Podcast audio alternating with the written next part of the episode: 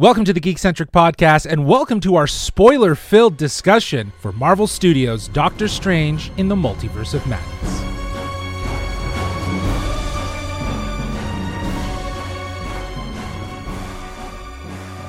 Hello, I'm JLaw, but you can call me Justin. Today we're diving into full spoilers about Marvel Studios' Doctor Strange in the Multiverse of Madness. We'll be talking about all parts of the film, from the story to the characters to those outstanding moments and some otherwise questionable moments, plus those cameos and the introduction of the Illuminati, and of course, those end credit stingers.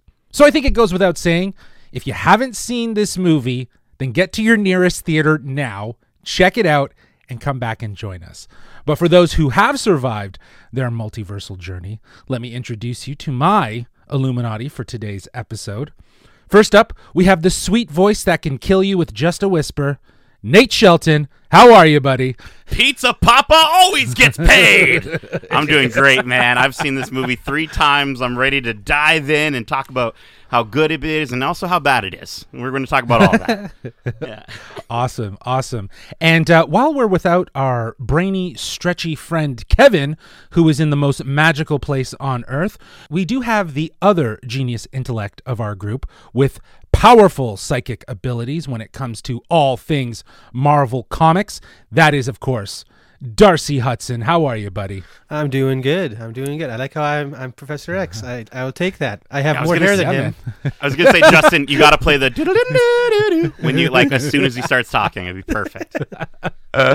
oh well, guys. Um, let's get right into it. Let's actually start with with you, Dars, as sort of the kickoff to the conversation, so we could talk about this movie with full spoilers. I'd love to know what you thought of this movie and your rating. Nate and I have already given our ratings. I believe we were both at a four out of five multiverses.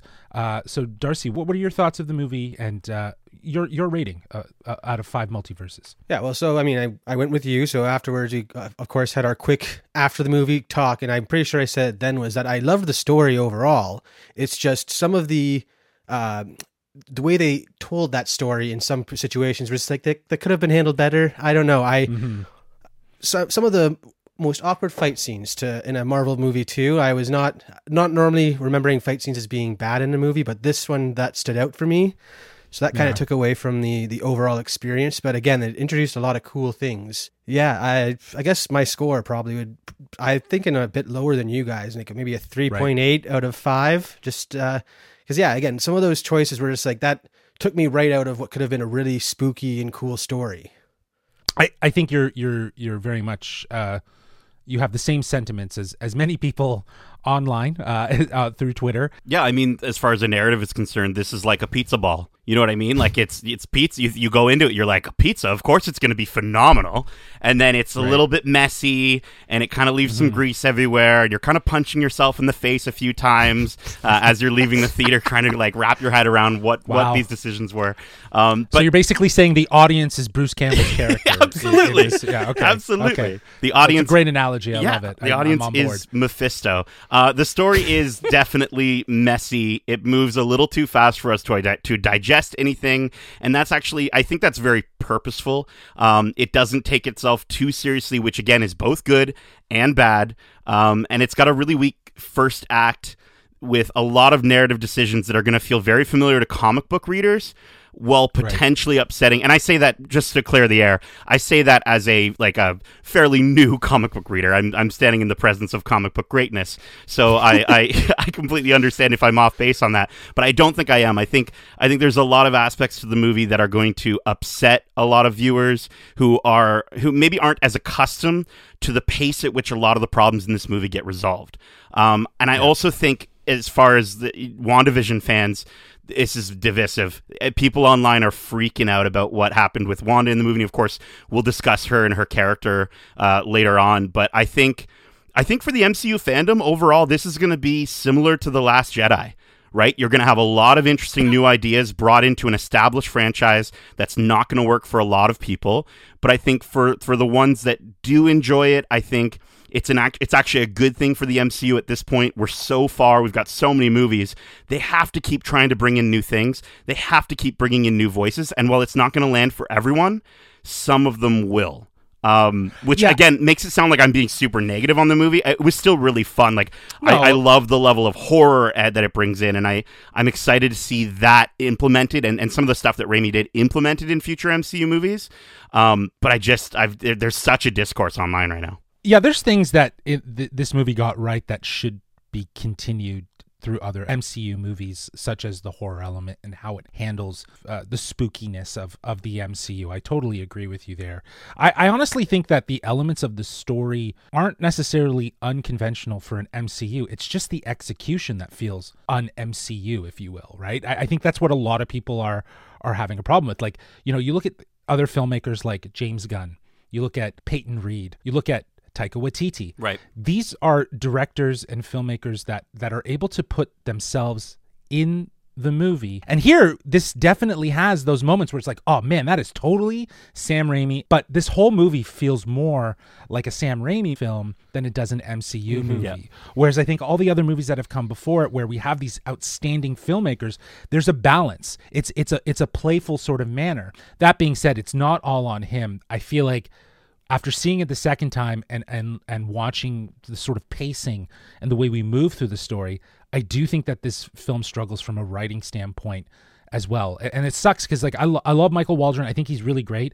I, I think this just kind of shows that mm, writing a film is a much different experience than writing a six episode series like Loki or, or he's he's written other series as well. So yeah. you know there's more time to to kind of br- you know spread these things out over over multiple episodes where here it's a 2 hour and 6 minute movie right like this there's a lot that this movie needs to accomplish so while I, I don't think that the concepts that they're playing with are unusual for the mcu i just think the execution of how it was handled that is what the struggle is with this and you know i, I don't think i would drop my score at all from the four because I think the fun stuff that I really that really stood out that I really gets me excited about the future of what this movie is doing for the MCU. I'm still I'm still kind of hooked with it. So thankfully it didn't it didn't drop my score, but I definitely did notice more things that I'm just like mm, I don't know if I really like that. So yeah there's things uh, i think you know as i've been talking to friends and hearing other people's point of view um, i've i have justin. I've been very tempted to think about it and kind of like do i drop down to a 3-5 um, because this is just barely reaching over a 3.9 to a 4 for me. Um, i think again and we'll, we'll talk about some of the best moments of this movie that i found. Um, and those when I get to them, you'll I think you'll understand uh, how excited I am for them. How much uh, I was just constantly thinking about those moments, giggling as we were driving home from the theater um, about those moments, and still thinking back to them. And even a, a third round going into them, and just getting giddy to sort of see them again and and, and see the audience's reaction to them. Um, I, I I think those are still aspects that bring that score up for me. Um, but again, Yeah. there's going to be parts of this movie that we're going to talk about probably in our what we didn't like that is just it's going to that those uh, any one of them could be the nail in the coffin for a lot of fans when it comes to uh to you know giving this movie a 2 or a 1 I, I think the one thing that really was surprising about the story is is the sort of utilization of characters. Now we'll talk about characters uh, when we get there, but uh, just right off the bat, you know, um, America Chavez, like when she was on screen, she was so captivating. I loved seeing her.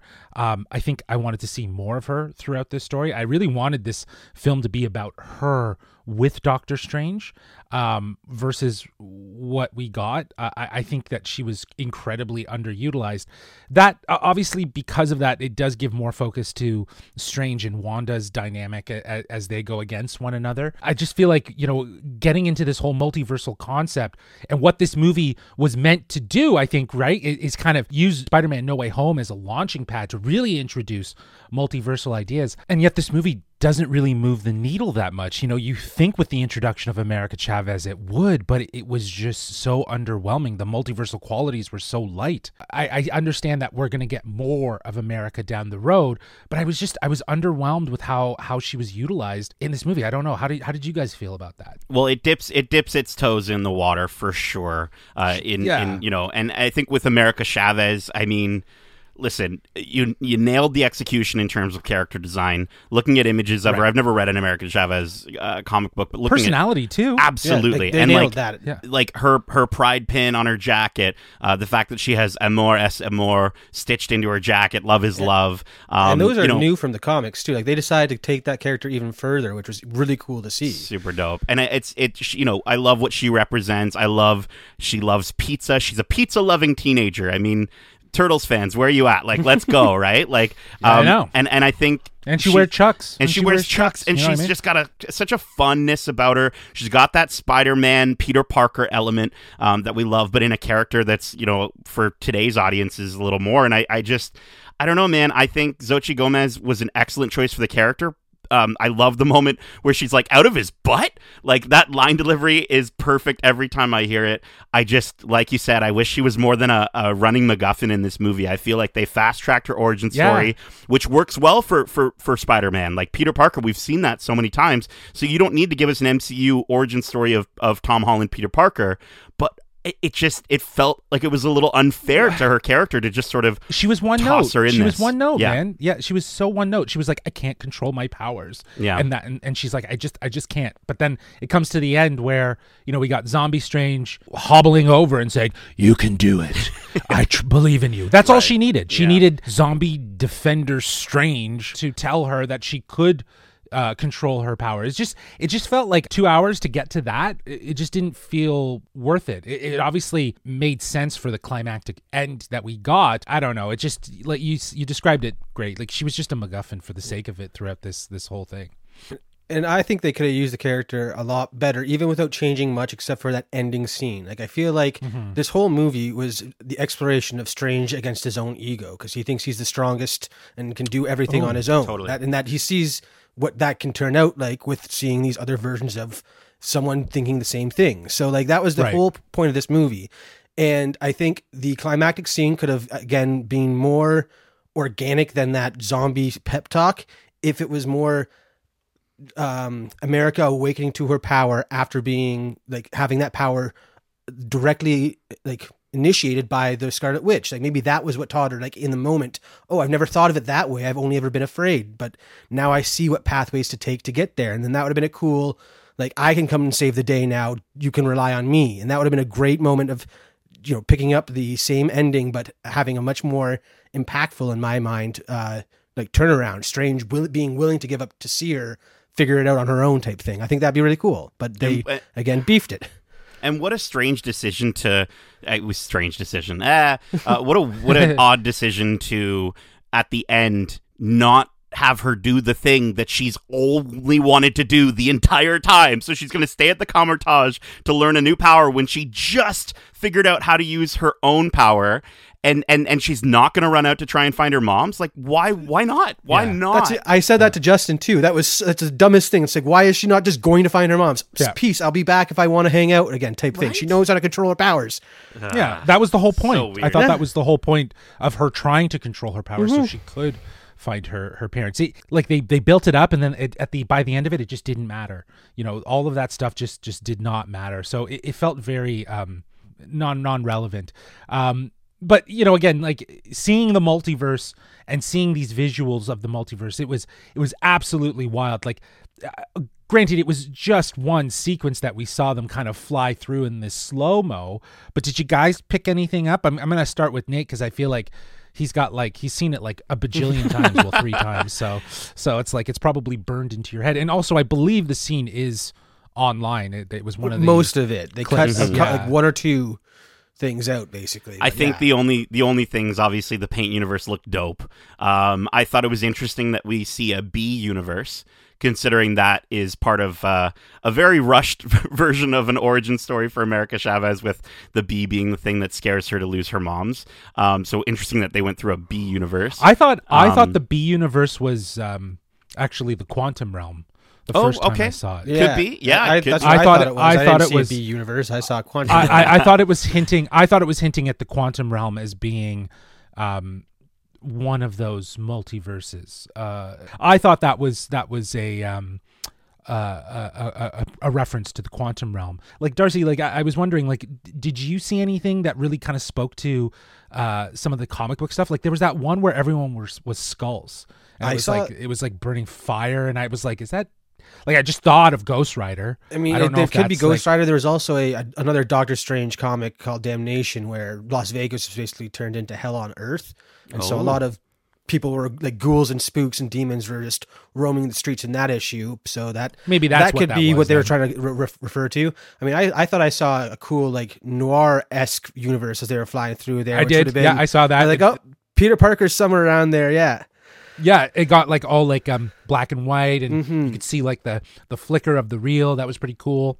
And the the first one being, I think, the heads of the Living Tribunal uh, Yes. was was Oh, the very yeah. first thing that we passed by, which I think really speaks to.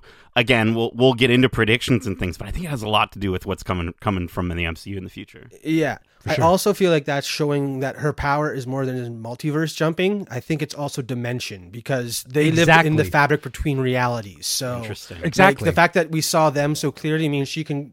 She doesn't, it's not just another universe she can go to. She can go to those spaces between the universes that no, most people can't even get to. So I think that's really cool. Like, like you know, she's more powerful than what we even know already. Again, this is the sort of stuff that they they really nailed with with making us very excited for what we will see in future multiversal stories in the MCU. Well, I mean, you're definitely right about that. I would say you're definitely not Wong. Um, but Wong in this movie, sorry, I had to get it in at least once. Wong, uh, Wong was great in this movie. Got a lot more than he did in the first one. Um, I love the running gag that paid off in the end of the tradition of bowing. I think all of his interactions with Stephen were so well written. Um, I think it would be really cool to see more of a buddy cop between them. I'd love to see a movie where it's just a dedication of like him and Strange together, like for the entirety of the movie. Getting them split up, I was a little disappointed um, because I It's gonna just wanted them happen, to do it. Either, well, I understand that aspect of that, but I just feel like. I don't know. They're just so much fun together on screen. I just want an entire Yeah. movie with them. Or like I saw on on Twitter, somebody was like, "Give me a Wong and Ned movie where he just teaches Ned to, to be, or even like a short, Yeah, that like a be short great. film would be Yeah. amazing. Yeah. It'd be so good. like Ned's summer school or something like that. Yeah. That's just him learning some magic. Yeah, I yeah, but Wong was great this movie too, and I feel like they what they're setting up for too, this whole master disciple relationship that was finally established. Like, yes, I am the supreme. You got to respect me, type thing. Will lead to down the line, maybe not the next one, but future movies. We might see Wong die and then pass the mantle to Stephen again. Well, where he that- see, then here, will have earned it in a different way because now he's overcome his ego and he understands the, the importance of relying on others to get the job done and stuff like that. Well, I was wondering this, and and and you know, that's definitely like more of um maybe in the future we'll see. But I'm wondering if there if it's a there's a specific reason as to why he's not the Sorcerer Supreme, whereas like in all the other universes, like America Chavez says, like, you're not the Sorcerer Supreme. She would have thought because I think the other iterations that she's met.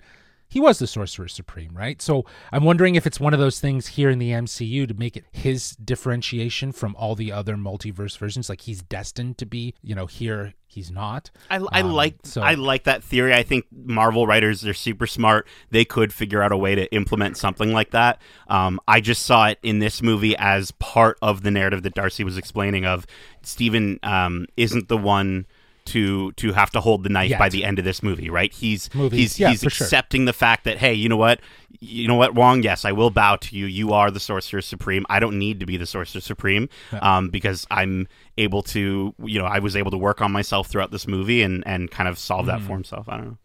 Yeah, I also feel like it's another creative way that Marvel can keep him in New York because, as we see, the Sorcerer Supreme should be at Kamar-Taj, and knowing him, he'd be cocky and staying in his hometown, kind of neglecting his duties. So maybe that's Sure. almost, this is almost like a penance for him to be like, you didn't do it right the first time, so if you're going to Yeah. do it again, you're going to do it right and learn how to do that type thing. So I thought it was a I- cool setup for that at least.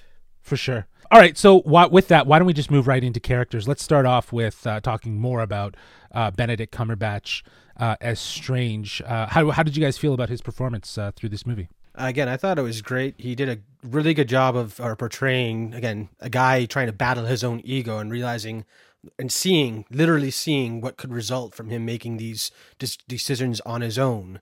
And I thought that was I thought was really cool. I, it was really neat seeing him portray different versions of him as well. Again, seeing him turn to the kid and tell him, "I'm going to kill you," is just like that is Doctor Strange wouldn't do that. So it was really neat seeing all these different facets of the same character, which is kind of funny coming off of the heel of Moon Knight, where we see again one actor portraying different personalities. So it was really cool seeing another MCU version of that.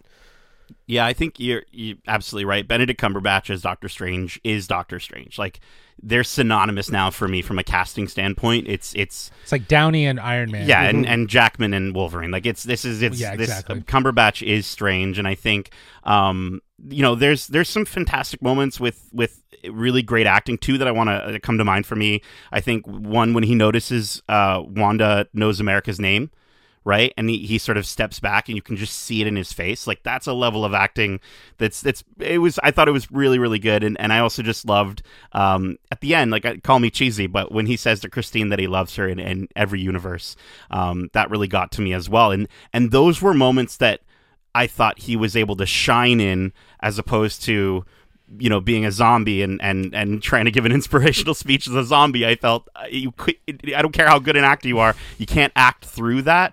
Um, but i also like as far as stephen strange is concerned in this movie i like that they gave us more backstory with his sister uh, named donna um, because i feel like that gives us some inf- inclination into like why he feels he needs to be the one in power, why he needs to be the one in control, so he can save he the save world. Because um, yeah. he couldn't save his sister, and again, it, it it's a you know with with that, it's interesting at, at the end there when they're talking him and Wong, and he asks, you know, are you happy? you know think you think saving the world would make you happy but he just he feels sort of empty yeah um and i think that just kind of proves that no matter how much power you know he he amasses and, and what he does he's still feeling lonely at the end of it. So, you know, and I, I kind of I get why Christine was there as sort of that reminder of that, but the whole thing just kind of felt shoehorned in. Like I love Rachel McAdams, don't get me wrong, but her the love story, the whole thing just felt very shoehorned in there. I would have liked it if we didn't see her right off the top and then we we saw her when we did see her in that multiversal Illuminati scene. Um, but uh, other than that, I feel like the, the whole I love you and all this universe is just like we get it. It just it just felt like this sort of romantic moment for the sake of it. Um, that was you know again meant to be emotionally thing, but only if the real emphasis here is you know he's gonna go try and find love. I mean, I feel like that's what it was really. It was like that closure on that relationship too. Like he really now, yeah, I guess can yeah. start like ter- close the book and start looking and wish her all the happiness in his universe, knowing that out there maybe there is a universe where he does end up with her, type thing. Kind of like what Wanda says to Wanda at the movie, like. There, there will be someone out like there's a universe out there where it, you are happy, and what's to say that you can't find that in a different route here? And again, we, I think with the what happens at the end definitely sets a potential for him to move on in a very cool way. Yeah, I, I'm I'm intrigued to get your thoughts on on that moment, but um, I also just wanted to shout out like we got Daddy Strange again. Like it's weird how he keeps this is the second storyline in a row now where he's having to work with kids and um and it's just it is kind of weird though because like he's so jaded towards the kids in No Way Home. I, I'm I'm almost curious to think like the only way I can sort of justify why he's so um, very quickly accepting of America Chavez, other than the fact that he he needs her power, is the fact that I, I think he learned his lessons, or, or at least that lesson in No Way Home uh, a little bit, and right, and maybe that's why he was able to um, kind of accept her so easily here.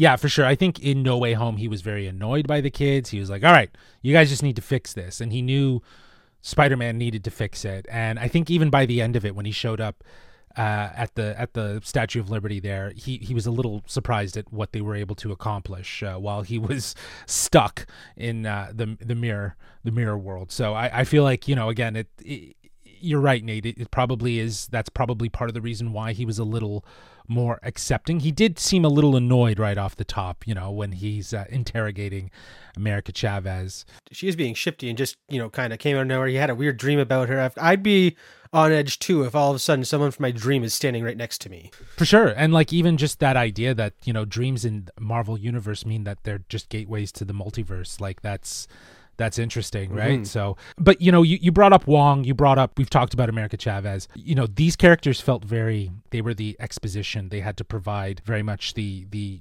groundwork and background. Like even Wong, to a certain degree, really served as, as sort of a, a person of information that needed to provide that for the viewers. And there's actually a few of them throughout the movie. You know, in the opening act, we, it's really on, on Wong and, and America Chavez to kind of get us up to speed about what is going on, right? Especially with the book of Vishanti and, and all this stuff. So very, very expository characters. Well, and I mean, and and and I think when the exposition is done right, you can tell, and when it's done wrong, you can really tell. And I think you know, I was talking about some of those ideas of like again, uh, comic book writing sort of giving you a, a lot of exposition in, in, in, a lot of comic book writing, a lot of sort of quick pace in terms of turnaround for you've got a problem, now you've got an answer. And literally in a conversation, in, in, in two sentences, we go from the book of Vishanti isn't real to no, it is real. They give it to you, they tell you about it in the secret book you get when you become Sorcerer Supreme. Like, again, I laughed at that moment. I thought that was pretty clever and funny,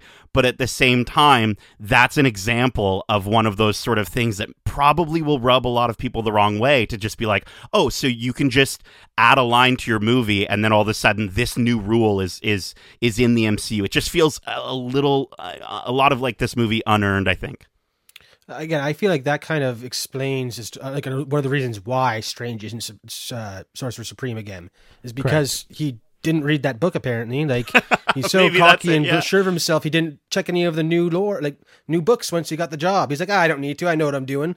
Seems kind of dumb. So I I liked that aspect of it where it's like Wong takes his job seriously and has looked into what he needs to do. So I where yeah. Strange clearly didn't go that far. So I thought that was a cool little touch. Right. Yeah. No, for sure. And and you know, to Nate's point, characters kind of serving to provide quick answers to solutions and, and Wong being that character, you know, halfway through this movie, the Darkhold gets gets destroyed. And through Wong we learn of Wundagore Mountain and the fact that the rituals are there and that the book is a copy. And even when we get to Wundagore, he is filling us in about what this mountain is and this this sort of ritualistic tomb. Um, and, and, and you're right, it, it, does rub me the wrong way because I feel like it devalues the dark Darkhold by doing that, and it also devalues the character of Wong because he just serves the purpose of always being the guy with the answers, and he was very much the guy with the answers in this movie. Now, a character that I did think was was vastly improved over the first one, and I got to give her a shout out is Christine Palmer. I think I loved her red hair dope that she has red hair in that universe. Um, and I thought it was great to see her kicking ass in the movie. I love that she you know that moment with the go back to hell back to hell was fun and and that was the one Raimi line where I was like all right, I'll give you a pass on that one. But um, but you know, her working for the for the Baxter Foundation, I thought was really really cool. Naming the the universes and giving us the confirmation of uh, eight three eight and that and our, universe of six one six. And I think um, I, I I kind of like I love the idea that she took his uh, cape or um, his cloak from the 838th uh, version of him and sewed the hole back. You notice he's got that blue patch on the back of his uh, cloak yeah. going forward from that scene, and I thought that was super cool. Like he'll always have that to kind of, um, I guess, remember uh, remember this adventure, and and and we'll see yeah. that on the character uh, for the most part.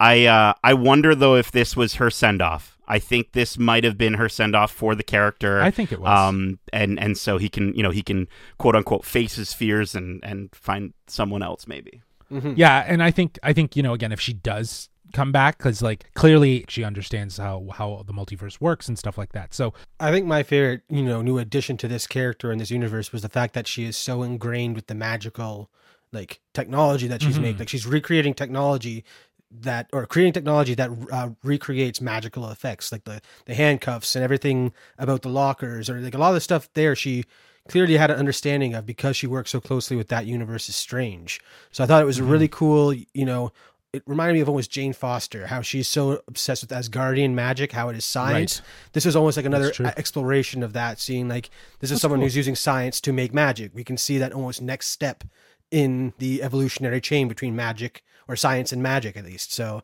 yeah. I thought that was really cool. Uh, and again, I like you said, I could possibly see her returning for uh, maybe even the next big crossover event. If the, like it seems like this sure. movie is really setting up uh, secret wars or incursions. So down the line, if we need a multiverse expert, we know where to find one type thing. Sure, that makes sense. That makes sense. Um, let's talk about our villain. You know, everyone thought it wasn't going to be Wanda. We were right because that that was the way that they were going with it. Um, but there were people that were like, "Ah, oh, they won't make Wanda the villain," and I was one of those people. yeah, well, I think that that's part of what has fans a little irked is how her character was was handled, especially after after WandaVision. Like I said in our spoiler free, that I felt that this was the next progression. She has the Darkhold, it's consumed her. It's very much like the Lord of the Rings, the, the ring of power. It exacts a toll. And, and that's very much what we explore throughout this movie is, is how devastatingly evil the Darkhold is and how consuming it is. The results of her actions and the, you know, yes, it was rooted in a desire to be a mother. And I get that might seem a little bit off because you're basically villainizing a mother. I think at the end of the day, she's lost perspective uh, because of the Darkhold and and that's that to me was was the actual bad guy it wasn't necessarily wanda it was the Darkhold working its way through Wanda. I don't know. I, I feel a little bit different. She was outstanding yeah. though. Honestly, like mm-hmm. I think she she brought so many different levels of emotion, which is just so good. She she killed it. She was so good. I I, I want to kind of dive in and, and, and mention a few things that I liked about uh, Scarlet Witch and our villain in this movie, and because the rest of it's not the most positive for Scarlet Witch specifically. Um, I thought the the touch with the black fingers super nice. Um, great great continuation there of of just bringing in aspects of what the Darkhold can do to you. Um, I think you know the moment where she says know that they'll be loved was fantastic. And yeah, Elizabeth Olsen's performance was great. I think, but specifically when she let her Wanda shine through. Right, I, I think it's it's it's it's it's not something we haven't seen before in WandaVision. So it's not it wasn't anything uh, brand new, but it was still fantastic. Um, I think they they really tried to hammer home the concept of her being fully turned with two lines of dialogue. It won't be Wanda that comes for her, it'll be the Scarlet Witch and she has the Darkhold, the Darkhold has her. And it and I, I that's cool and all. But this turn was not earned in this movie. I'm a mother. I'm not a monster. The, the it's like this crazed woman dealt with too much grief trope, um, and the Darkhold corruption thing. I didn't. I just didn't find that it did enough to justify her turn because I think you know, look at something like uh, we're all Star Wars fans, and I get this is a very odd sort of comparison, but Anakin, Revenge of the Sith, right? Moving throughout those movies, we get hints in each little moment of her getting there. All we got for for this turn for her character was an after credit scene. I, I don't care what you say about what she did in Westview, an after credit scene in WandaVision, and then this moment. And it was jarring, dude. It was way too fast. And sure. no longer, Wanda doesn't exist according to this movie anymore. And that's the part that's pretty upsetting. And, you know, obviously we'll talk about whether or not we get to see her again or the Scarlet Witch again, um, because I am considering them two separate characters in my head, as this movie is apparently telling us. Um, but I just, like the whole aspect of like why take why why force uh, even Wong says it why force uh, take her her powers when you could just force her to take you to the boys? You don't need to kill her and take her powers. She's like well what if they get sick? I need to go get the medicine in some universe. It's just it's such a a lame excuse. And I just I just feel like it, it being a horror movie has an aspect of it being like we need the terrifying big bad to be portrayed in ways that keep them from being relatable. But I wanted to be upset for Wanda. I wanted to cry for Wanda. I wanted to, you know, you could have still made her the villain, but but made her be so much more dynamic. Like honestly, I, I any other movie, if you give us another movie or another season of WandaVision where we get to see the descent over time, I think would have really helped us get there for her. Because again, I think it was so cool to see the Scarlet Witch kick ass. Don't get me wrong. I just wanted to get to a place where I was seeing these two these two toys clash up against each other in my toy box, and I wouldn't want them to. I love those moments in Game of Thrones where I'm like, I don't want either person to win in this battle right now, and I didn't feel that at all in this movie. Sorry, I'm I'm freaking out here. I think what would have made a huge difference is if we saw Chthon. We only heard his name and never saw what he looks like. If we saw some form or even heard him whispering in Wanda's ear throughout this movie and pushing her to make those choices, would be a, go a lot further than just seeing her. Yeah. Yeah. Palpatine. Even if we don't have to see him, just an illusion that there is someone there controlling her, as opposed to just getting these expo dumps that there is this all powerful God behind the scenes.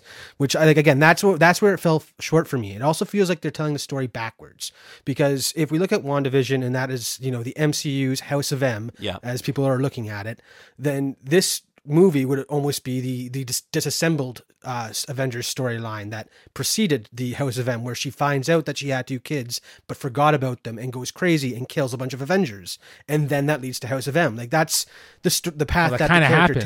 takes. But they they're doing it backwards. I, I understand what you guys are saying that there there wasn't enough that was fed into why she had this descent and for me though at least that that end credit stinger of seeing her with the Darkhold understanding what it did to Agatha and now that she had it knowing that there was going to be a huge gap of time. It's the whole reason why you predicted that she was going to be the bad guy right Nate? Because you knew she had Darkhold and that she was going to try to get her kids back. And I think that that was very apparent in just that end credit sting of WandaVision. I feel like that's what we got here. I could totally agree with the fact that we we could have gotten more and seen the descent but I really like what you pointed out Darcy. It's just like maybe we got glimpses of Chthon just whispering in her ear. We saw a figure, we saw eyes, we saw someone else in the room with her when she was doing these spells. We saw something that helped to kind of insinuate that the book very much like, you know, again, the Ring of Power with with Sauron kind of in the shadows, always always there. That sort of element to the Darkhold, I think that could have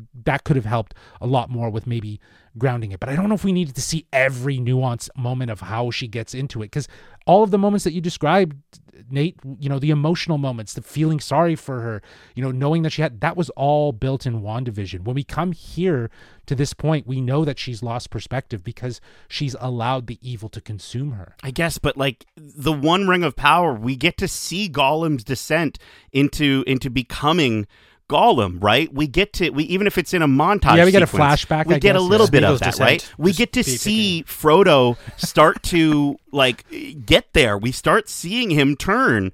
We even with something like Agatha Harkness. We never got that. We- She was evil No. from the beginning. That was the best part of that scene was the fact that she was pretending to be so, oh my gosh, I'm so, and then that heel turn in that moment was perfect for that character because she's she's a bad guy, she's an evil character and she always was an evil character. Now, had they have given us maybe like four episodes where we got to cut back and forth between the past of Agatha Harkness and the modern day stuff of what was going on with Wanda, and we got to see the sort of how the Darkholds took this kind, lovely woman that I'm sure she could have she could have been and transitioned her into who Agatha Harkness was. That even could have helped to give us some semblance of like, oh, that's what the Darkhold does to you. That's why Wanda is gone and it's just the Scarlet Witch at this point in time. I don't know. I, I wasn't as uh, as miffed by her character or frustrated with it. I think that there was a lot of groundwork that WandaVision set up that you know again this served as a as a part two to that that character regardless if how it was how it was handled. I think she she she killed it though. She acted her heart out and she did such a great job. Oh yeah, Elizabeth Olsen Yeah, rocked we'll- in this movie for sure. Oh yeah. Yeah. Oh, yeah. And she's she has some of my favorite moments from the movie. Uh, so if it's okay with you, I'd love to just jump into our favorite moments, and I'd love to start with the House of Mirrors. Like I, I thought the battle, the battle that w- that took place before at the temple, uh, was was really basic bitch style. It was Uh, neat to you see. know, It was neat to see her whisper into someone's mind again, and see That was cool. Back to Ultron. That was the- cool. probably the only cool part before the mi- mirror section. Yeah, but that was that was the that was the beginning of it, and then we got into it. And when she goes into that that room and the little the dollhouse noise, you know, I call it the House of M because it was the House of Mirrors, and it's just you know she's staring at herself, and you know, and then just how you know again the reveal of the black on her fingers, and you know she goes in and she's finding their way through the reflections, and this is where the Sam Raimi horror elements really kick in, and I was like, yeah, that that whole this whole sequence is the reason why I I would probably keep this score at a four because it was just so much fun. Even the the fun he had with like the the doors slamming and the quick camera push ins to it, and just how she comes out of the the gong, The gong Is that that she what comes out of. yeah, Even- where she comes out with, and she's like all like disfigured like a zombie, and like she cracks her body back into place. fantastic. It was so so good. Um, but then she calls it out. You wasted all those lives just to protect this person. It's like the, the the battle was really useless. It was just spectacle for the sake of spectacle. But here in this moment, that's where we got like these really great Sam Raimi horror vibes. I, I absolutely loved it. Uh, just the, the, when that first guy gets sucked into the puddle, I was honestly like, "What? What is happening?" Oh god! I just love the fact that she used the thing that is very much meant to kept her you know away as like to her advantage. She took reflections into and then used them instantly, basically. really Yeah. cool. Um another great moment with with wanda while we're on there of course. Obviously the introduction with the wandavision theme music coming in was was cheesy Oh, but so I, but so earned. Um and then the the i think one of the the most um probably the moment that stuck with me the most is she's tucking in her kids and then the entire thing just goes quiet Quiet. and yeah. she wakes up to the nightmare. It's it's staggering. Like that was gorgeous. there's your first instance of establishing why she's the villain. Her walking life is a nightmare. And she establishes that in the temple. She says, Every night the same dream, and I wake up and it's the same nightmare. It's the ammo for why she is at this point. Yeah, I feel like, and I feel like again, the Darkhold is what opened that door. Because Chthon's just like, hey, guess what? This is what happens in the multiverse, and that's all it takes for her to dream every night and just be worn down by that. But just getting Yeah. back to like I think favorite moments, I wanted to shout out the Michael Waldron cameo. Like uh, it was cool that you know after seeing him in uh, the interview that you did with with uh, him and Sam Raimi, Justin, like um, getting to see him standing next to Christine's husband on the balcony uh, during the Gargantos fight was just cool. He, he's got his signature mustache and he's dressed to the nines. And I also, speaking of that Garganto, Gargantos fight, like I really enjoyed that fight. I think it might have been the only one I that I, thought that was actually great. really liked. Yeah, I think it was the way that Wong and Stephen battled him. I think um, it's not saying much, but it was the best fight sequence in the movie. And I think even though it's a big CGI fest, it represented the fighting styles of Doctor Strange and Wong and the mystic arts with the big fists Yes. and like the the saw blade light thing. Like those were the that's what I wanted so bad for the rest of the movie, and it, they just Yeah. didn't really do it again. No, it was all there. It was it was good. It, it felt very it felt very comic book in that first uh that first battle with with Gargantos. hmm Even like I I when I got out of the movie, Justin, I said that was the only fight I enjoyed was that opening one, and especially because even the quips or the jokes they said in it felt more in place, like the Marvel movie when you know he Strange frees Wong and they're both getting ready to go after and fight this thing. That little banter back and forth felt very MCU, and I was like, this feels right. I enjoy this. This is gonna be a good fight, and it was a great fight. So I thought that was really cool. Even with the whole I like how Sam Raimi managed to have someone falling off a ledge or a ledge breaking and she almost falls. Like that's his. Yeah. In Spider Man, I think everyone has someone falling off a ledge, so he managed to get that in in this one too. So it was neat. Um, I think flying through all the different universes was such a fun little moment. I would have loved a little more of it. I would have loved We should have like spent a, more time in them. in at least Yeah. one of them, like a two minute scene or a three minute scene, would have really helped this to be the multiverse of madness. I I don't know. Yeah, like if if something happened to Chavez to kind of send her powers into overdrive, and we see like a good five minute like chase scene as they're running through instead of falling through, I think Yeah. would have been a lot cooler. If there was more space between these gates that she was creating, would have been would have served more to show us these universes. Or she suddenly learned her powers a little bit quicker and she was opening doors and closing doors and they were just running around. Yeah, Mm-hmm. like instead of a in, instead of a chase scene through a gross tunnel, right? I get Yeah. that it's a horror element, fine, but it's the multiverse of madness. Give me a chase scene through the multiverse. That sounds awesome. Exactly. especially if you want to keep Wanda chasing her, if she's dream walking, if you have Chavez jumping through as she's afraid of Scarlet Witch, she'd probably just end up popping out near the Scarlet Witch in every one of these universes. So you could have had all these different spooks or jump scares of different witches trying to hunt down this one girl. I thought that would have been that would have been a really cool thing. Instead of again, the tunnel sequence still was pretty spooky and I really enjoyed it, but I think it would have been a, a cooler way to get the same effect. Yeah, I I really enjoyed the chase scene, but then the fact that at the end there it's just like, oh yeah, this is You open a door and you're there. And it's like, ah, okay. Exactly. I feel like you probably would have hidden it a bit more than just a long tunnel with a watch lock.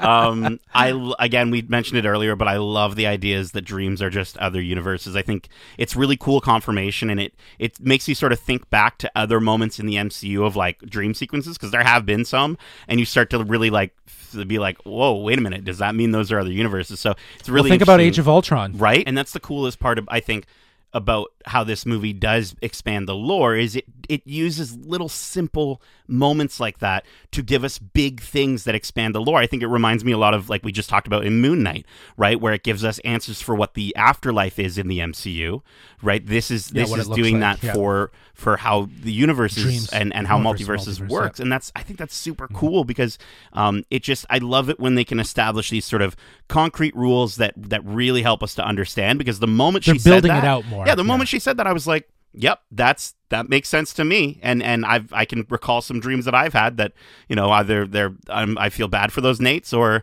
some of those nates i'm really jealous of i gotta admit Yeah, I thought it was cool too. Talking about the afterlife is that we kind of got our first glimpse of what some sort of damned afterlife looks like oh, with true zombie strange and all those the ghouls or whatever you want to call those demons coming out to try and exact their toll on him and then i also thought it was really neat how he ended up using that power again like we saw the ancient one use dark powers to protect the world and so this is almost him doing the same thing with a different He dark is, yeah. power. So i thought it was really cool to kind of see that mirroring with the last one where he's like this is what needs to be done and then he still manages to do the right thing despite having cr- fallen or allowed himself to be tempted by this dark side it's cool I, I, I, I do think it was like super on point to a have a cape made of dead spirits yeah for Doctor Strange. I love that. It's mm-hmm. so Sam Raimi to do that. True. And then also to have a zombie kind of be the last iteration that's coming to save the day. Totally Sam Raimi. Yeah. Like I just I love that those elements found their way. Now they weren't handled great, and this might lead into our moments that are the worst.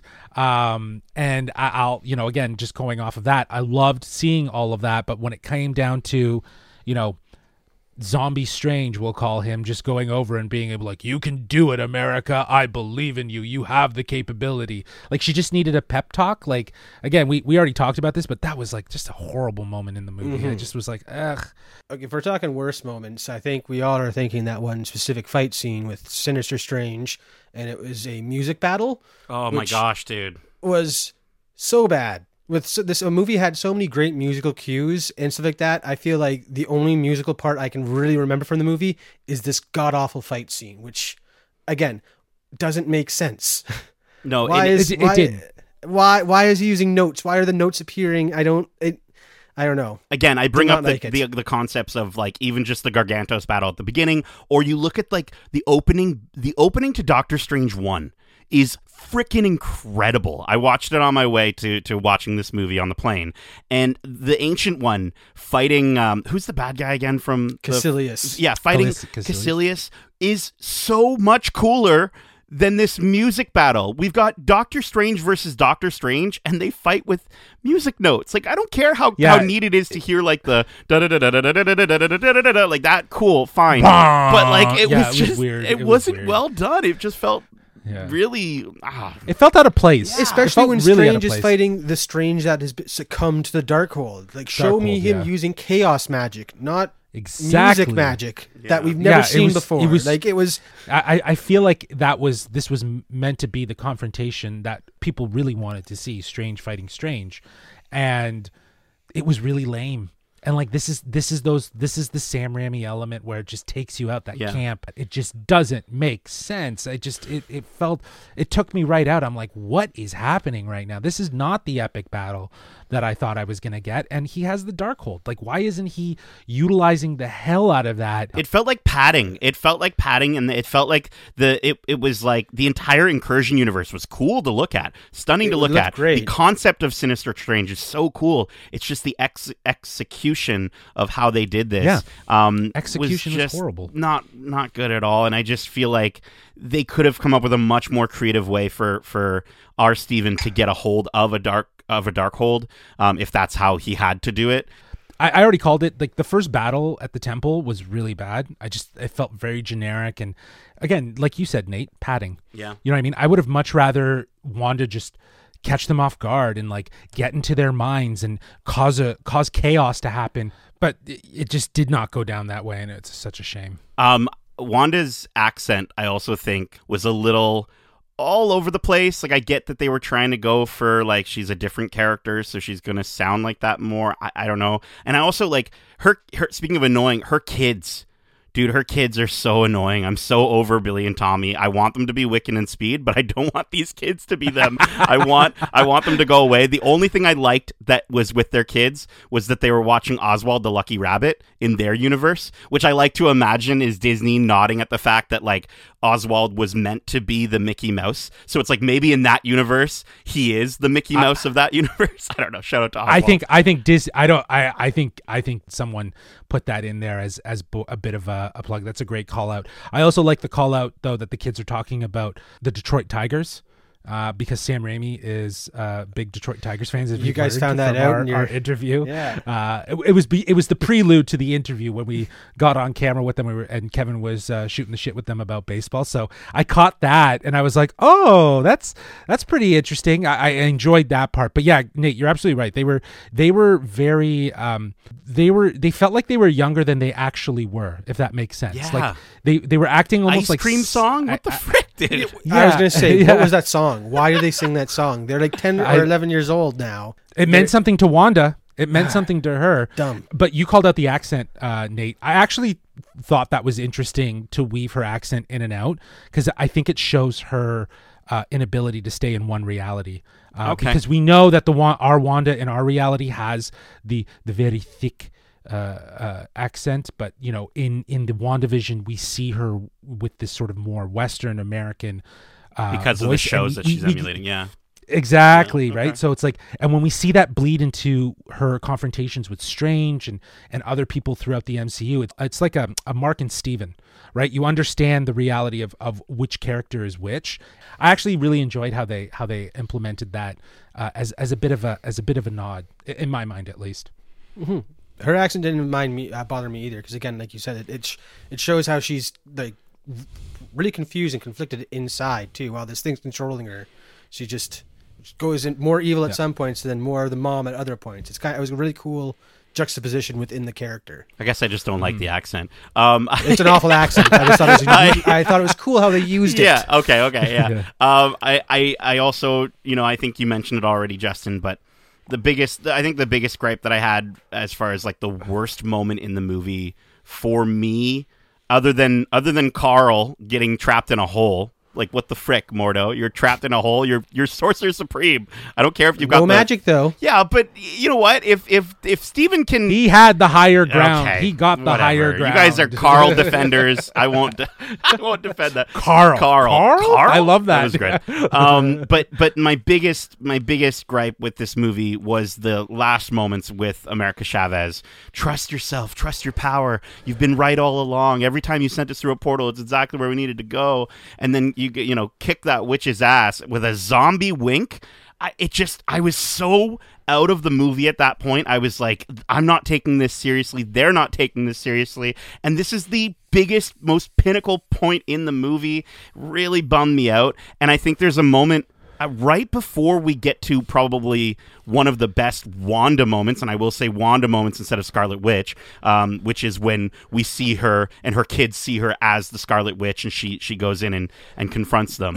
but there's a little brief instance that I was so dumbfounded by, where America Chavez goes, "Uh huh," and then Wanda goes, or Scarlet Witch goes, "Uh uh," and I was just like what are you making a TikTok right now? Like what what why are you doing this? It just was so out of place and it just again, these are the Raimi things and and and maybe Michael Waldron writing aspects of this movie that these are, the execution people out. problems. Yeah. Let's let's just let's just frame it that Yeah. way because honestly, I I think it we're going back and forth, but trying to pin it on one or the other. Sure. This is just comes down to a, a, an overall execution from both a writing and a directing standpoint, and I I totally agree with you. I think the wink and the nod from Literal Zombie wink and nod. was yeah. Yeah, a literal wink and nod, like you got this, kid. Yeah. So he literally just came back to give her the confidence that she needed. Like I just, again, it, it just it takes away from from everything. All of this gets devalued with winking and mm-hmm, uh-uh.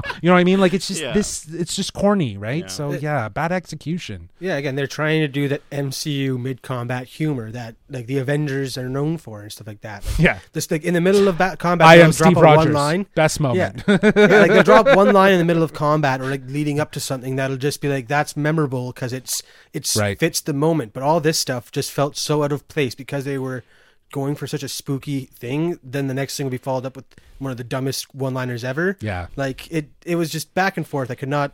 I couldn't stand any of the quips in this movie. Basically, like I said, the, the only good one was the one leading up to that Shuma Gorath or Gargantu Gargantos fight at the beginning, and then after that, it was all downhill. No good Oh, quips yo. from that point on. There is one I that we're gonna get to once we start talking about this Illuminati. I think for me that that really worked. That was cheesy, but no, Um, uh, if it's the one I'm thinking of, God, God, Nate. Uh, well, you know, we've been dancing around it, uh, and I think it's time that we really talk about uh, those cameos and the introduction of the Illuminati in uh, Multiverse 813. Is that it? eight three 838. In Universe 838. Um, and yeah, we got our, I guess, first look at a potential Fantastic Four character, which shocked a lot of people. I was spoiled this. I will I will say that I, I did not do my due diligence soon enough for on Twitter and was spoiled the introduction of John Krasinski as as uh, Reed Richards, uh, fan casting that we finally got to see on screen. We were also introduced to Captain Carter, uh, which was very much in the rumor mill. They even put her shield in the poster. I don't think any of us really anticipated that she might be uh, in the. I didn't think she was going to be in the Illuminati, though. Illuminati. No, No, that's that's Yeah. No. news to me. yeah, Yeah, exactly. Right. So I thought that was that was interesting. That's an was cool. interesting way. I, I I thought I thought they might have discovered her along their multiversal travel, but apparently that was just segregated to one scene, and then they were there. Uh, we also got introduced to Captain Marvel, but this is it's Maria Rambeau, which is fantastic to see because it just kind of again connects all the dots from what we know in the past MCU. Uh, of course, Carl Mordo yeah, is is a part of this thing. yeah. Uh, but uh, we got the reveal of Charles Xavier, which was heavily hinted at in the in the trailer. But I just I think the biggest mystery was what what version we were going to see. But then a few days before the movie came out, they decided to release a tantalizing teaser. Well, that's Marvel that decided to do it, and it showed uh, green suit on the yellow hover. And I gotta say, seeing this thing in person on screen, it was wild to see a n- 1990s animated version of Xavier show up in this movie. It's also from the Jim Lee run of X Men too. He was the first Right. one to introduce that color to the character, and so that was really Right. cool too. Yeah, yeah. I, I, I do wonder though with the introduction of of this version and you know even the signature song that just kind of oh, plays. Oh, when that he- popped, he- Justin. Definitely hinting Dude, at it that. was though, perfect. sure. Oh, Yeah, yeah. I, I'm wondering if he'll be voicing uh, Xavier in the animated uh, series. hope So, so. uh, just just That'd throwing that so out good. as a early early prediction. I, I also Uh, hope that this also- means that they can use that music going forward. Like if we do get an. X Men live action with that music, let's freaking Giacchino or Ludwig or whoever wants to do it. I don't care. Do that. Oh, so Now the last the last uh, Illuminati member that that uh, I, I forgot to mention was was Black Bolt. Mm-hmm. We we we got a a proper looking version of Black Bolt. yeah. That Darcy, you, he he's more he, he's more comic accurate from his looks and his his power his power set. Correct? Again, well, I've just actually just started rewatching Inhumans because I had to remember if he was the worst part of that, and he was actually not the worst part. He this was a much more like giving him a shot to redeem the character, and he totally did. He is everything that I thought the Inhuman King would be, and it was an incredible. Again, I didn't like the show for a lot of reasons, but rewatching it, it was not because of him. So I really thought it was a really cool pop. Yeah, I, I really dug both how we were introduced to these characters uh, and how they took them away. I think honestly, when I talk about giggling and laughing all the way home, I don't care how in, how maniacal this makes me sound. I really dug this and it took me a while. Like at first i was really upset with what they did to these characters and then after i started thinking about it i was like no you know what? This is confirmation that we get to have this in the mcu because if this is in one mo- in one universe it means it's in another. And it's also it, it was also just a lot of fun and and um and and it made for like a, really sort of fun like shock and also a battle that I never thought we'd see. I really enjoyed Reed Richards as John Krasinski. I'd love now that Jon Watts has dropped out. I'd love for him to direct a Fantastic Four movie and be in it. Um, they've established that you can be the same person in a different universe. They've also established you can be someone else. So I I, I could see them doing that as well. But I think you know um bringing him back and then killing him or bringing him in and then killing him off was a way for them to test the waters with him and see how much because obviously fans i think do want him in the role but i think he's I don't. no really I don't. I wanted it. I thought it'd be cool, but seeing it, I'm like, nope, I couldn't do a whole movie Nah. with that. I was not Oh, buying him as the smartest man in the room. Oh, I love It was him. just Jim.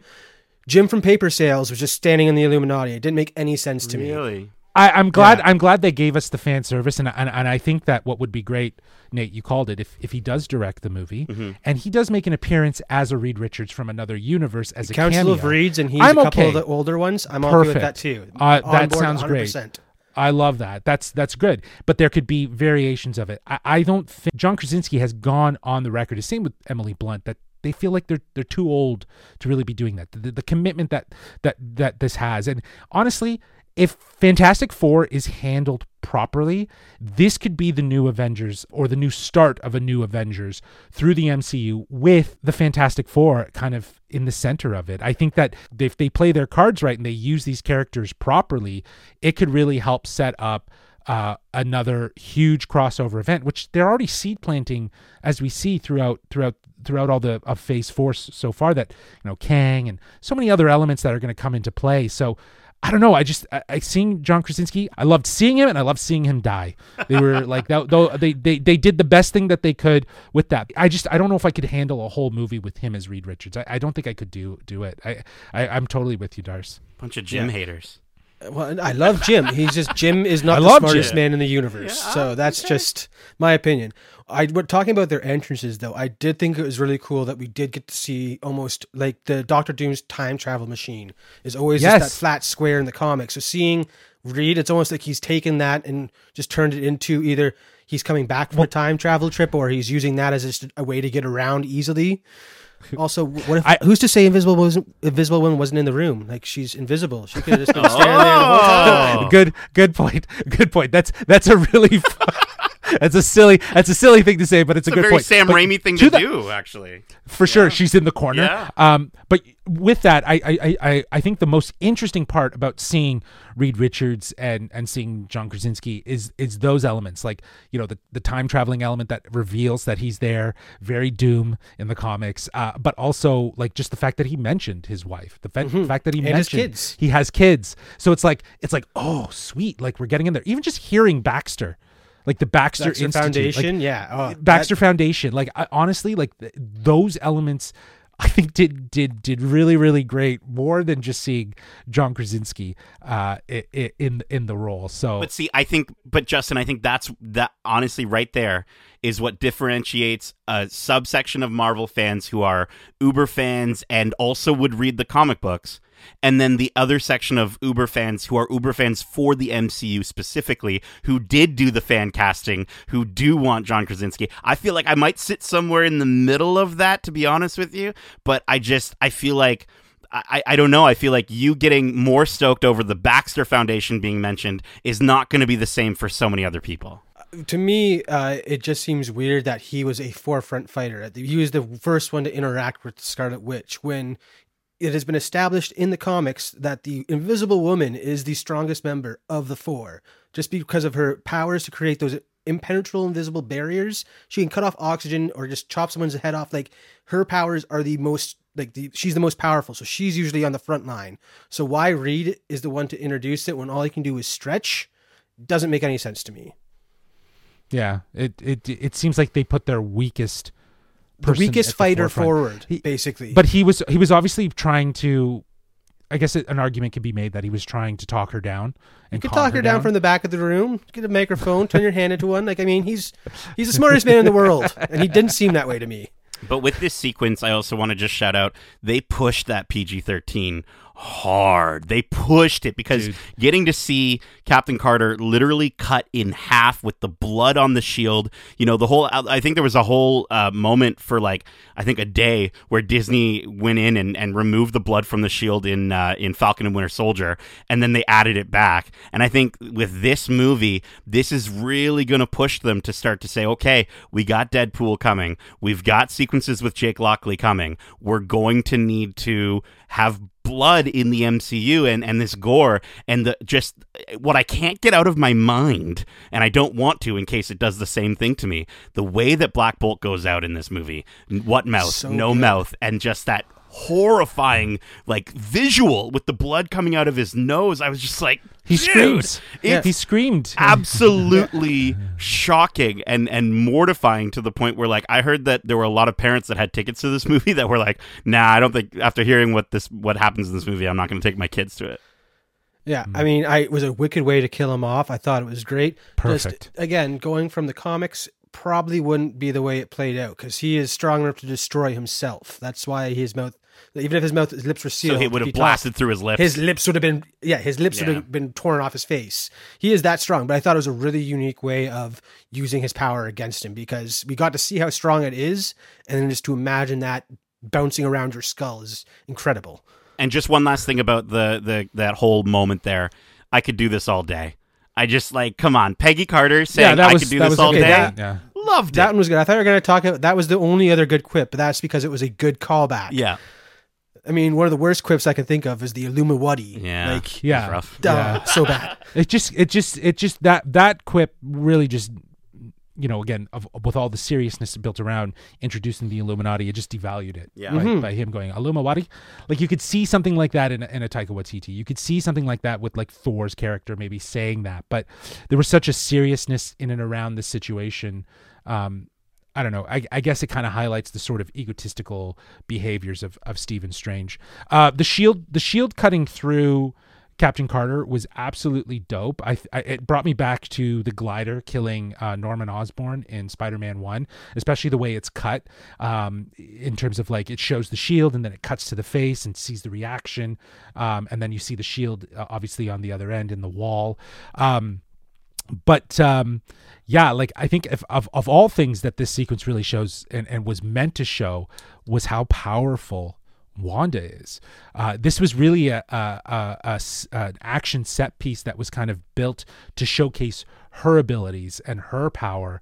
Um and i think it did a better job of doing that than you know the first battle we got attacking the temple or even you know towards the end of this movie here we saw the the brutality of of her um, right up until when she when she killed uh, even Xavier, right? Like to see Xavier just get his neck cracked like that, I was like, oh my god.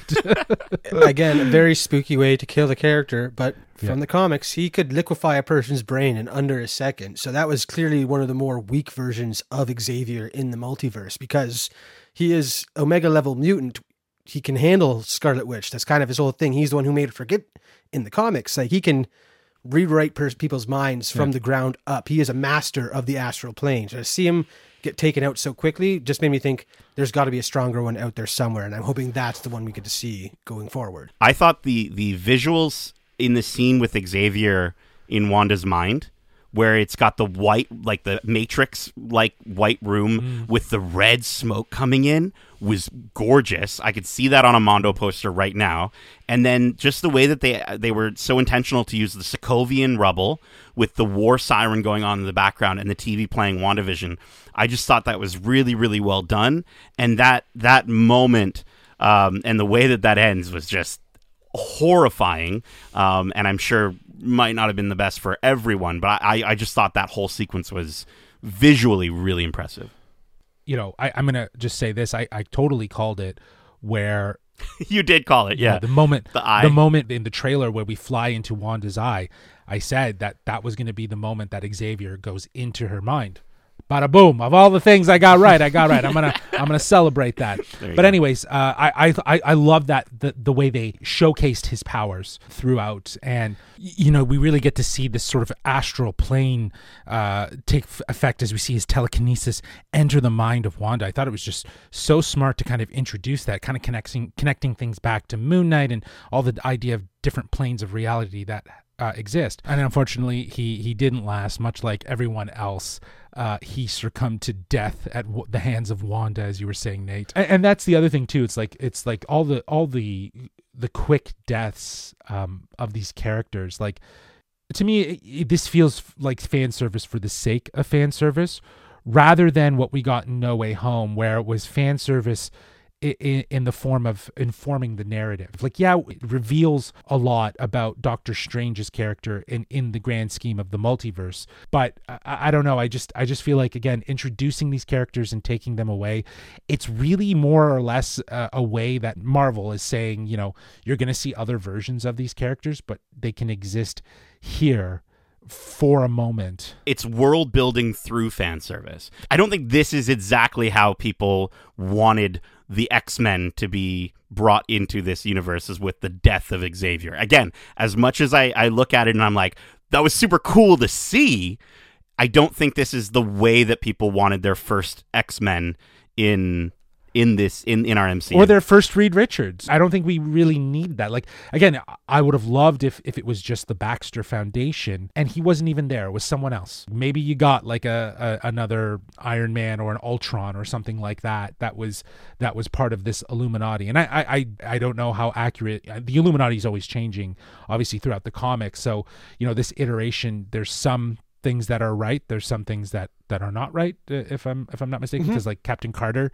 being a part of it I don't even think Captain America was ever a part of the Illuminati because he's too righteous. He's always going to want to save everyone. Where in the comics, the Illuminati destroyed planets to save their own from the incursion coming.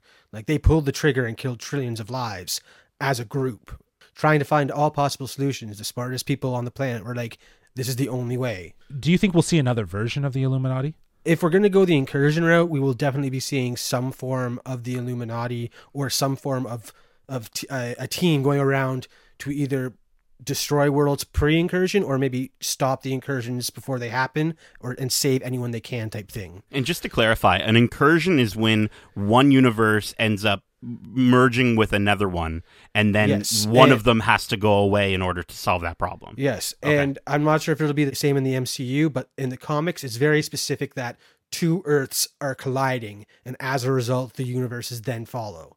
So it always starts with the Earth where our heroes It's are the always located. yeah. So, I mean, again, it'll be it'll be very curious to see if that's the route they go, or if it'll just be more like a natural thing where it'll be happening throughout the galaxy across the timelines. Right and it's just it's interesting here to to think about like the fact that with all of this talk about incursion that kind of leads us to to our our end credit stinger here where we are introduced to a new character as Doctor Strange is roaming the streets of of New York he is confronted by Clea Yeah. a Clea, a a sorcerer of her own right. Actually, Darcy, why don't you explain? I, I I don't know enough about this character. Actually, try. So, who is Clea? What what what is her importance? So in the comics, she is known to be another, you know, very powerful sorceress who happens to come from the dark dimension, uh, and she's Dormammu's niece. Uh, she's no, a race known as Faltine, which are kind of like uh, basically an extra dimensional fairy. They have innate, like immense innate power. So she is very powerful sorceress in her own right, and goes on to become the sometimes paramour, sometimes enemy, sometimes just ally of Doctor Strange going forward. So seeing her reveal and knowing that we're going to get more of her story going forward, I was, I'm pretty sure I literally slapped my face beside you, going Home Alone style, like, oh my God, it's her. I got so excited for that. And her was actually played by Charlize Theron.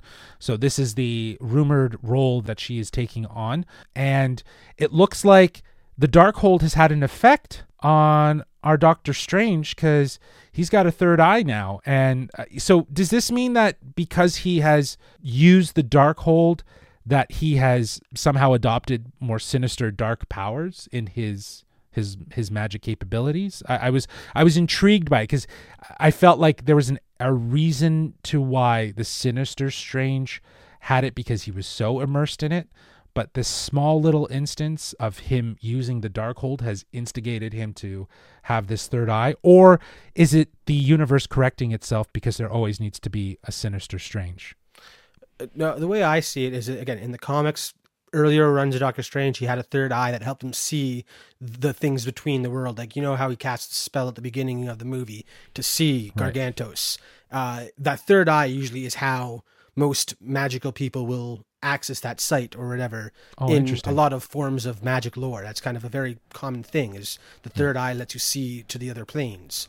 Uh, yeah. So I, I think that more is the beginning, like what the, the the first type of influence the dark Darkhold will have, where now Stephen can't hide from those things. He's going to always see these parasites invading our realm.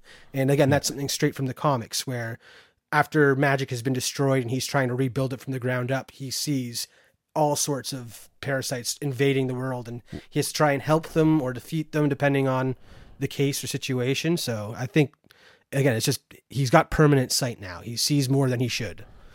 Well, it looks like he's going to need that sight because uh, Clea rips open a hole through their reality to reveal what I'm assuming was was the dark dimension, and she informs Doctor Strange that he has begun an incursion, and it looks like they're off to go try to stop that. Uh, I don't know if this is where we're getting our Doctor Strange three. Well, just before we jump in there, I just wanted to ask Darcy dimension like obviously with loki there was the whole aspect of like universes and timelines and and and trying to differentiate that we're not gonna get the whiteboard out to, to figure that out right now um, but dimensions being different than universes does each universe have its own version of the dark dimension or is it is it a dimension that's separate from the idea of traveling through universes so the quantum realm in the comics, I believe, is a grounding point across all existence. Like all multiverse will have the same quantum realm.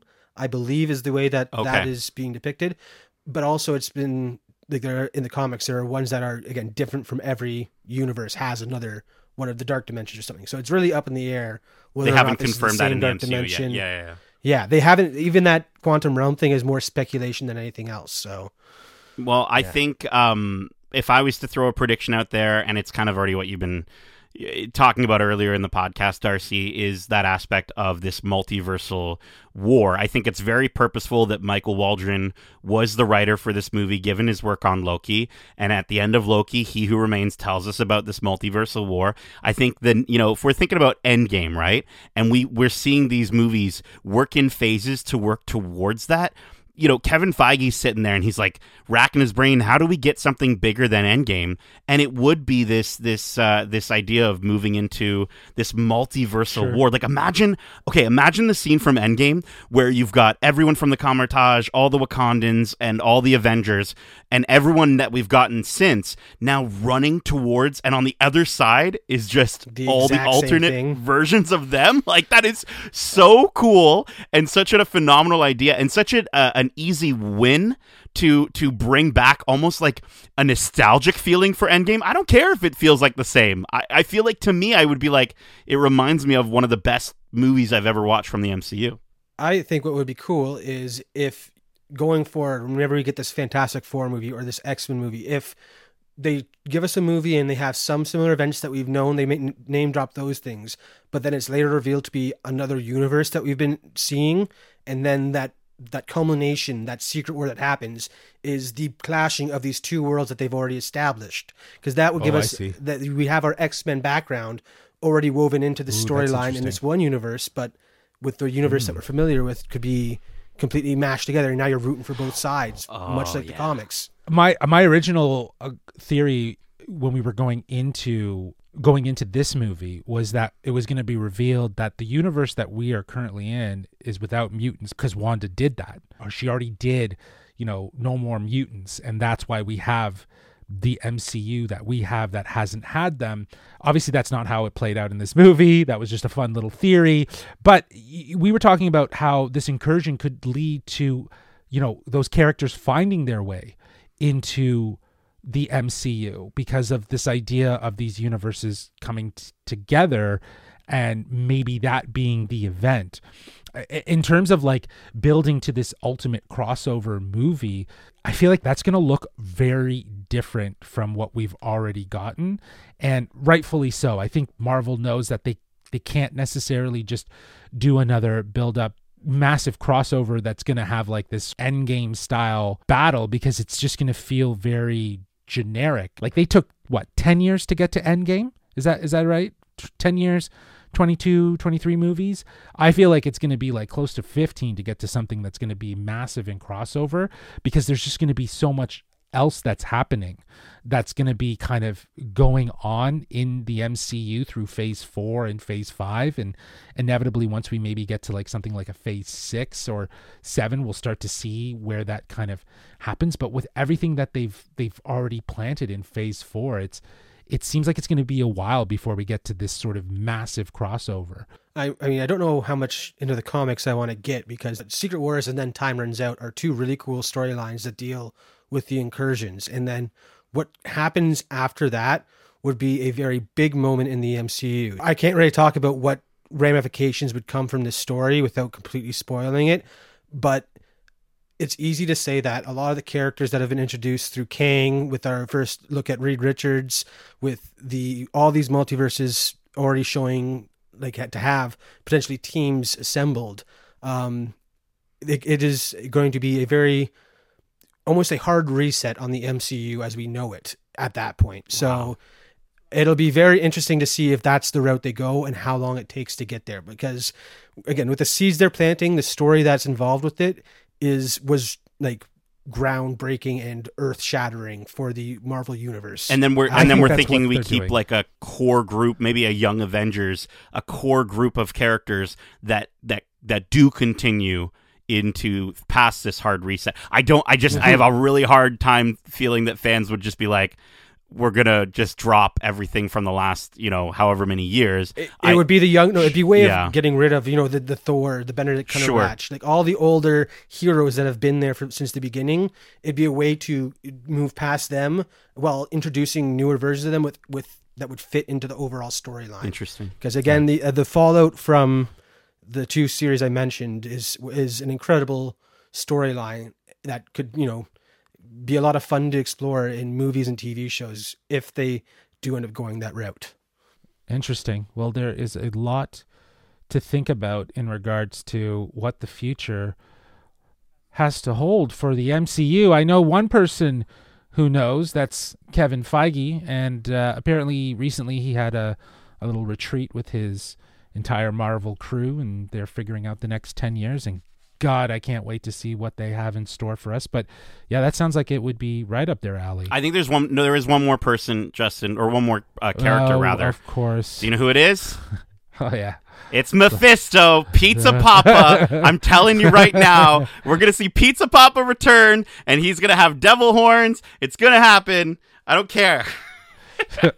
maybe in Doctor Strange three, it'll. I'm still I'm still wondering if Sam Raimi is going to come back and, and do it. What's your take on Wanda, guys? Because we we haven't really talked about the end of of her character because it seems like by the end of this she is gone. Yeah, I mean, I as, I assume that big red burst as the yeah, towers coming down yeah. at the end there was the power being released from her body because smoosh explode. That's just all I could think basically. So but like with with talks of like potentially uh Scarlet Witch movie or show or something that that we'll get more of, uh, is it safe to say that it's not going to be this universe's Wanda or Scarlet Witch? Are we going to see another? I'm wondering if House of Harkness is going to play into that answer.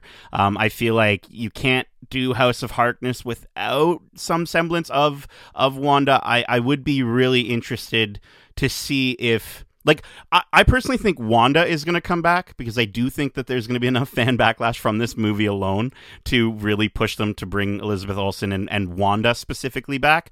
The Scarlet Witch, I do think, has been defeated. I think this was her movie, and, and, and that's fine. Um, eh, the only thing I could see from a standpoint of the Scarlet Witch is her is her retaking the Scarlet Witch is her retaking that name and and making it into something as a as a positive thing rather than a negative thing in this movie. But is she not the Scarlet Witch? Not in a Like, positive it's- way. it's- yeah, but that's because the Darkhold uh, had had that influence on her and utilized her power in a negative manner, right? Like she is the Scarlet Witch. Like, at the end of WandaVision, it, it was established that that the powers that are imbued in her are of the Scarlet Witch. So she is and has always been the Scarlet Witch. It's just we got a definition to that. We got we got we got confirmation of that. And I feel like again, I just go back to what we were talking about before, where the Darkhold is leveraging her powers for evil. I just don't know if after this movie you can pull a Loki with something like that, where we bring her and it's like all of a sudden she's a good character as the Scarlet Witch. Again, I think Wanda will come back. I just think for the Scarlet Witch in particular, it'll be it'll have to be a, a different version of her. She's learned her lesson. It's just interesting to talk about Scarlet Witch and the, this power because in the comics, it is established that Chthon was integral in her creation and birth, basically. Uh, on the Wundagore Mountain, that was also the home of the High Evolutionary, who in the comics created the two twins, Wanda and Pietro. And at the moment of her their births, basically, Chthon, who was escaping from the mountain, was sealed back away. So it was almost like as he was leaving, he left a piece of himself in Wanda that turned her into the Scarlet Witch. So it seems like something very similar has happened in this thing where that power is directly tied to Chthon. So I feel like going forward, she, she might not have any of the chaos power left. So she could be the Scarlet Witch without being the Scarlet Witch. It would be her name and not a title that she's uh, besp- bestowed upon her. Well, that kind of ties into like what they kind of revealed in WandaVision that like she was always she always had something special about her before the Mind Stone really unlocked that. Mm-hmm. So, you know, are we saying then potentially Pedro and and and Wanda came from uh from this this this mountaintop from Chthon and and you know basically it took time for their powers to be revealed and it was unlocked through the mind stone. Like i'm wondering because it felt like in wandavision that they were hinting at it was almost like a mutation that was in her already that the mind stone very much Just unlocked accelerated from her locked, yeah. exactly and could- from her exposure to it. So it felt like they were hinting at something there of you know it wasn't just the mind stone that gave her her powers there was something inherently in her that unlocked and Mm-hmm. maybe that's it i don't know um but yeah well that's it guys i think we've uh we've we've we've gone well over time well over time Yep, have fun uh, this but with down. good reason.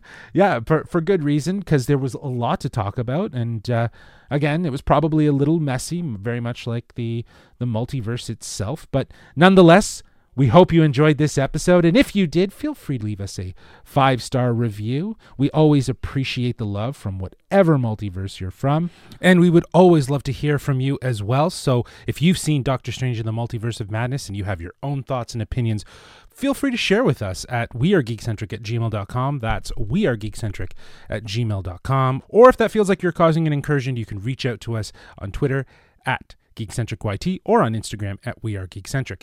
Keep in mind, we have a ton of other episodes covering a variety of other content and a ton of our recent content covering Doctor Strange. Now, if you're listening to this, you probably don't need to listen to our spoiler free, but you will want to listen to our interview with writer Michael Waldron and director Sam Raimi as they share a little more insight of what went into making this movie and what they do in their free time to just relax.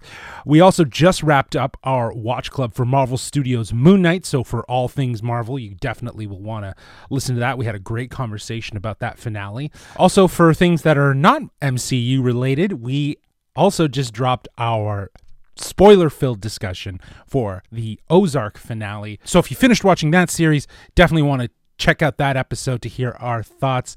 And also, we have new episodes coming at you every week, such as our This Week in Geek, where we cover the latest news and trailers. Plus, keep an eye out for reviews, as they will randomly be dropping throughout the week. Uh, but until then, Nate, Darcy, thank you so much for joining me for this spoiler filled discussion. We got into it, boys. I'm, I'm Oh, very glad I excited. could talk about all of that. Yeah, exactly. It's it. There's, there has to be a place for us to geek out, and thankfully, that is the Geekcentric podcast. So, until next time, as we say, Pizza Poppa loves you. Laters. peace.